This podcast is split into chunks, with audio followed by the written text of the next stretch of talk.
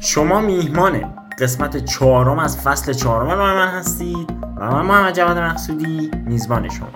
امروز قرار به سوالهایی از جمله یک چجوری استرس سر جلسه رو کم کنیم؟ دو دارم میرم دهم یا یازدهم؟ چجوری بهترین نتیجه رو بگیرم؟ سه آیا تفریف واقعا نیازه؟ چهار با درسنامه پیش برم یا فیلم؟ پنج تقضیه در سال کنکور چجوری باشه؟ و شش چرا نمی‌تونم بعضی وقتا سر جلسه مفهوم سوال رو بفهمم؟ جواب بدیم. همونطور که می‌دونید فصل چهارم راه من با هدف پاسخدهی به سی مورد از پرتکرارترین سوالهای شما از فضای مجازی تلگرام اینستاگرام یا حتی ایمیل به من جمع شده. خب دیگه بریم سراغ سوالا سوال اول. چجوری استرس سر جلسه رو کم کنیم؟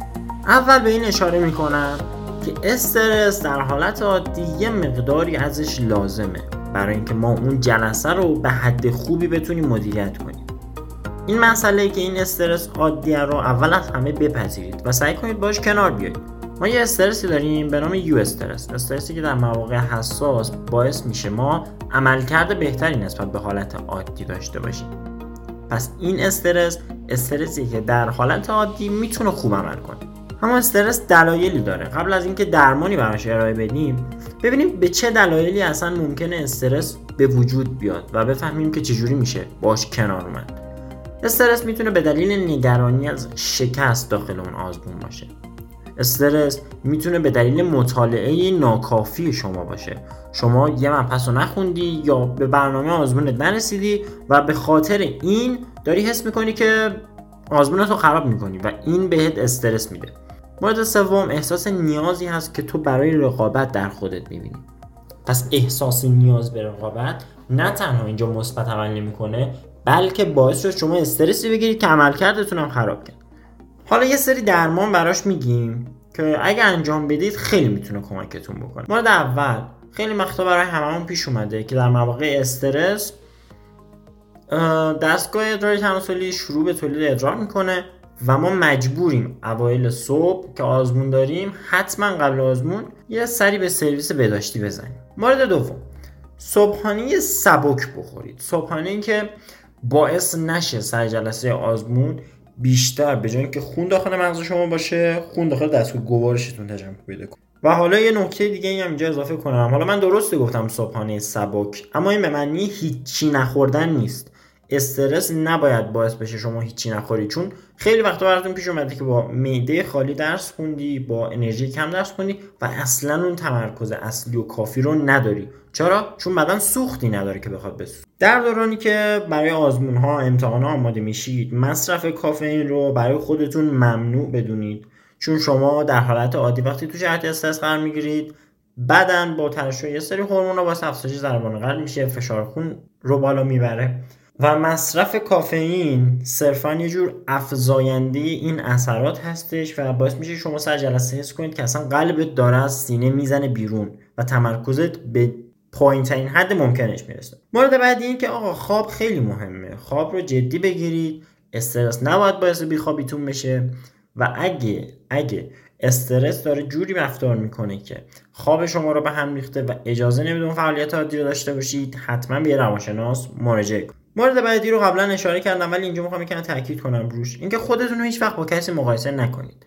یه فیلمی بود که کرکتر اصلیش رضا مارمولک بود. یه دیالوگی داشت می‌گفت که به تعداد آدمای روی زمین راه رسیدن به خدا وجود داره. شما هم اینو در نظر بگیرید که به تعداد آدمایی که دارن کنکور میدن راه موفقیت تو کنکور وجود داره. پس خودتون رو مقایسه نکنید چون این استرسش خیلی ضررش بیشتر از سودشی که واسهتون داره. یه درمان آنی و فوری. واسه لحظاتی که استرس دارید می‌خوام براتون بگم گوشاتون رو تیز کنید که خیلی قرار کمکتون کنه. یه تکنیک هست به یه تکنیک هست به اسم تکنیک تنفس شکمی. تنفس دیافراگمی هم بهش میگن. اول از آثار تنفس شکمی براتون بگم. شما با این کار اثر کورتیزول داخل بدن رو کم می‌کنید. کورتیزول یه هورمون استرس زای بدنه. با این کار اثر این هورمون استرس رو کم می‌کنید.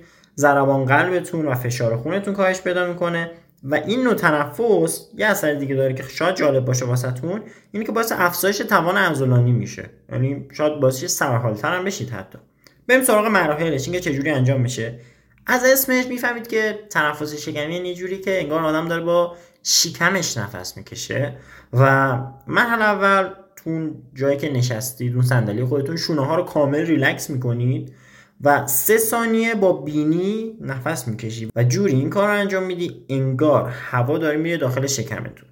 یعنی شکمتون باد میشه شکمتون دوباره میره تو. مرحله اول با بینی پس سه ثانیه. تنفس می‌کنی تصور می‌کنی هوا رو داری میری تو شکمت و شکمت رو میدی جلو. مرحله بعد با دهان بازدم رو انجام میدی و دوباره شکم رو می‌دید به سمت داخل. با انجام این کار به مدت یک دو سه تا پنج دقیقه قبل از آزمونتون متوجه کم شدن استرس میشید. به حدی که قطعا اونجا یادم میافتید بریم سراغ سوال دوم. من دارم میرم دهم یا یازدهم؟ چجوری بهترین نتیجه رو بگیرم؟ اول از همه بیس کار رو درست کن. یعنی چی؟ یعنی روش های مختلف رو ببین امتحان کن و یاد بگیر. سعی کن خودتو بشناسی که با کدوم یکی از اونها راحت تری. درسنامه می‌خوای نمی‌خوای کلاس نیاز داری نداری آزمون های مختلف رو ببین و آزمون و خطاهای جدی خودت رو انجام بده.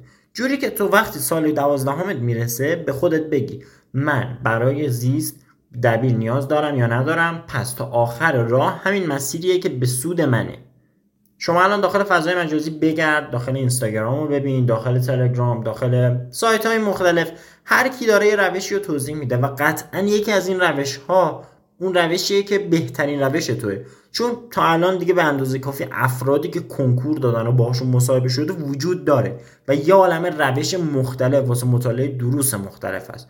تو برو این روش ها رو نگاه کن رایگان هم هست پیدا کردنشون. همین پادکستی که ما داریم داخلش حرف می‌زنیم. یا عالم پادکست دیگه ممکنه وجود داشته باشه. یا عالم سایت خوب ممکنه وجود داشته باشه. مصاحبه رتبه برتر داخل یوتیوب هست داخل آپارات هست. می‌تونی همه اونا رو ببینی و امتحان کن. اسم سال دهم یازدهمت رو بذار سال آزمون و خطا. یاد بگیر که کدوم روش داره بیشترین کمک بهت می‌کنه. با کدوم روش بهترین نتیجه آزمونت رو گرفتی؟ چون که سال آخر سال آزمون و خطا نیست. سال بعدی.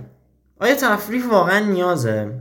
ما هممون می‌دونیم که سال کنکور یه سری چیزا خیلی اهمیت پیدا می‌کنه و یکی از اونها درس خوندن درسته. چیزی که بشه اسمش رو تفریح و عشق و حال گذاشت نمیشه واسه سال کنکور تعریف کرد.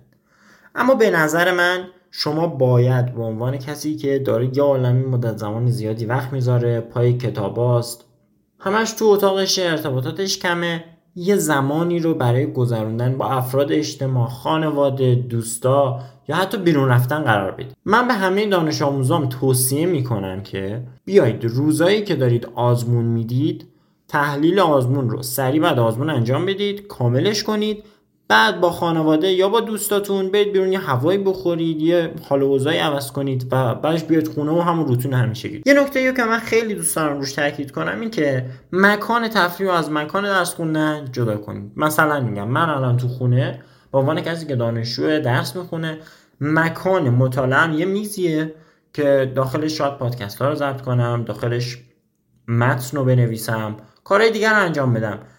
اما مکان تفریحم رو هیچ وقت اینجا قرار ندادم چون می‌دونم وقتی روی این میز میشینم پیشفرز ذهن من اینه که یه کار جدی رو انجام بدم. یا درس بخونم یا بنویسم یا محتوا بسازم پس شما محیط تفریح رو از محیط درس خوندن جدا کنید. سال بعدی. با درسنامه پیش برم یا با فیلم؟ جواب این سوال تا حدودی تون سوال اول بهتون دادم. گفتم شما وظیفتون به عنوان دانش آموز جستجوه. برای چی؟ برای بهترین روش. اون مثال فیلمه بود که براتون زدم. به تعداد افرادی که کنکور میدن راه موفقیت وجود داره. اینکه شما با درسنامه پیش بری یا با فیلم بستگی به خودت داره. یا آزمون رو در نظر بگیر. واسه اون آزمون درسنامه بخون. آزمون بعدی با فیلم پیش برو. ببین کدوم آزمون نتیجه بهتری داشتی. هیچ کس مثل خود شما نمی‌تونه اینو بهتون بگه. ولی اگه شرایطشو دارید کلاس دهمید کلاس یازدهمید و برنامه مدرسه جوریه که بهتون آسیب نمی‌زنه من کلاس رفتن و فیلم دیدن رو بهتون توصیه می‌کنم. به شرطی که با استاد خوب باشه. بعد اساتیدم یه سری می‌بینید که خیلی ازشون تعریف می‌کنن ولی شما اون ارتباط لازم رو نمی‌گیرید. واجب نیست که شما با یه استاد خاص برید. ببینید خیلی از اساتید کنکور دارن یه محتوا رو ارائه میدن. یعنی اون اصل مطلب یه چیزه. اما چیزی که متفاوت نحوه ارائه اون محتوا و اون مطلبه. شاید شما نتونی با اون مطلب ارتباط بگیری اما یکی دیگه تونسته. اگه نتونستی ایرادی نداره. برو سراغ یه نفر دیگه. خودتو درگیر حرف این اون نکن. با چیزی که خودت اوکی کنار بیاد سال پنجم. تغذیه در سال کنکور چجوری باشه؟ این سوال یکم توضیحات زیاد می‌خوام براش بدم. پس حسابی گوش کنید. شما بیشتر سال کنکور داخل خونه ای نیاز به ویتامین دارید و بیرون هم نمیرید طبعا دیگه. پس میوه و سبزیجات تیره یادتون نره. خیلی تاکید می‌کنم رو میوه مخصوصا. از خوبی های میوه اینو بهتون بگم که مثلا سیب یکی از عواملیه که باعث کاهش استرس میشه. شاید عجیب باشه واسهتون ولی اضطراب رو کم می‌کنه. حتما توی سال کنکور آب زیاد بخورید. منشأ خیلی از سردردها بعضی وقتا به کمابی بدن برمیگرده. پس آب خوردن رو جدی می‌گیریم. پرخوری ممنوع. یعنی چی؟ سال کنکور رو بذارید کنار. شما در حالت عادی اگه نهار سنگین بخوری ساعت دو تا سه یه حالت مستی داری اصلا. هیچی رو نمی‌فهمی. چون شاید یکی باید حرف بزنه در حالت عادی متوجه نشی. بعد انتظار داری بیا بشینی سر کلاسی که می‌خوای یه عالم درس از توش یاد بگیری؟ پس ناهار رو سنگین نمی‌خوریم. تا زمانی غذا می‌خوریم که سنگین نشده باشیم. قرار نیست که غذا تموم شه قرار ما سیر بشیم. مورد بعدی. انرژیزاها به همونجوری که قبلش گفتم قرص کافئین ممنوع. درست اثر مثبت دارن اما مذراتشون خیلی بیشتر از اثرات خوبشونه. مورد بعدی اینکه هیچ وقت قدرت صبحونه خوردن رو دست کم نگیرید. و اونو حذف نکنید. به بهونه اینکه چند تا تست بیشتر بزنید هیچ وقت time ای غذا خوردنتون رو کوتاه نکنید. وای من دارم الان تست می‌زنم مامانم گفته پاشو بیا سر سفره شام. اون 20 دقیقه که می‌خوام برم شام بخورم رو تست می‌زنم. خیلی هم خوب میشه. نه این کارها شاید باعث شه تو مثلا سی تا تست بیشتر بزنی. اما اثر معکوس می‌ذاره حتی بعضی جا اون سی تا تست شاید نه تنها یادت نمونه بلکه به خاطر این گرسنگی باعث شه تو تمرکز نداشته باشی یه چیز اشتباه هم یاد بگیری.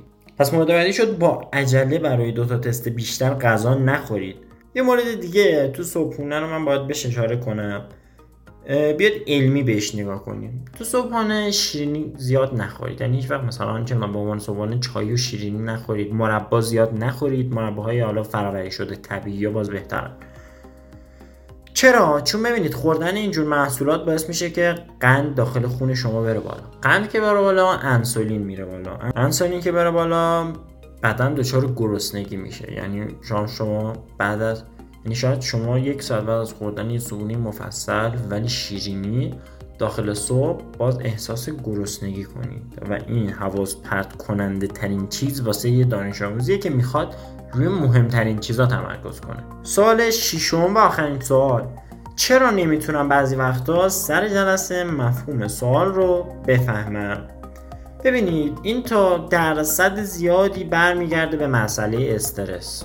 یعنی حول محور استرس میشه و درمانش چیه؟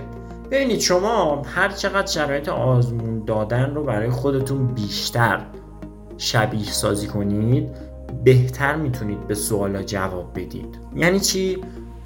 من سال کنکور یه کاری که می‌کردم مثلا اگه سوالهای ریاضی هر کدوم یک دقیقه وقت داشت من به خودم به ازای هر سوال یک دقیقه یا بعضا 50 ثانیه وقت می‌دادم. یعنی اینقدر این شرایط رو واسه خودم سخت می‌کردم که می‌گفتم حتی اگه فلان اتفاقم سر جلسه افتاد و من نتونستم به سوالات در زمان استاندارد پاسخ بدم زمان کمتری واسه خودم می‌ذارم که سختترین شرایط هم امتحان کرده باشم.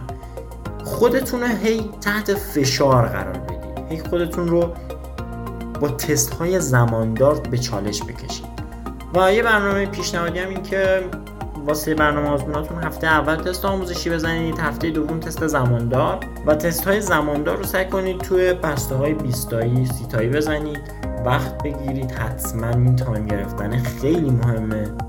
چون که باعث میشه چیزی که داخل آزمون قرار اتفاق بیفته رو شما قبلا با خودتون تمرین کرده باشید و ذهنتون دیگه آماده است. و در نهایت یک مهارت آزمون دادنی قبل از آزمون اصلی داخل شما شکل می‌گیره. خیلی ممنونم که این قسمت هم کنار ما بودید. همراهی شما واقعا باعث افتخارمه. مرسی از انرژی های مثبتی که داخل اینستاگرام تلگرام یا حتی کامنت ها بر من می‌دید. خیلی دوستتون دارم. خدا نگهدار.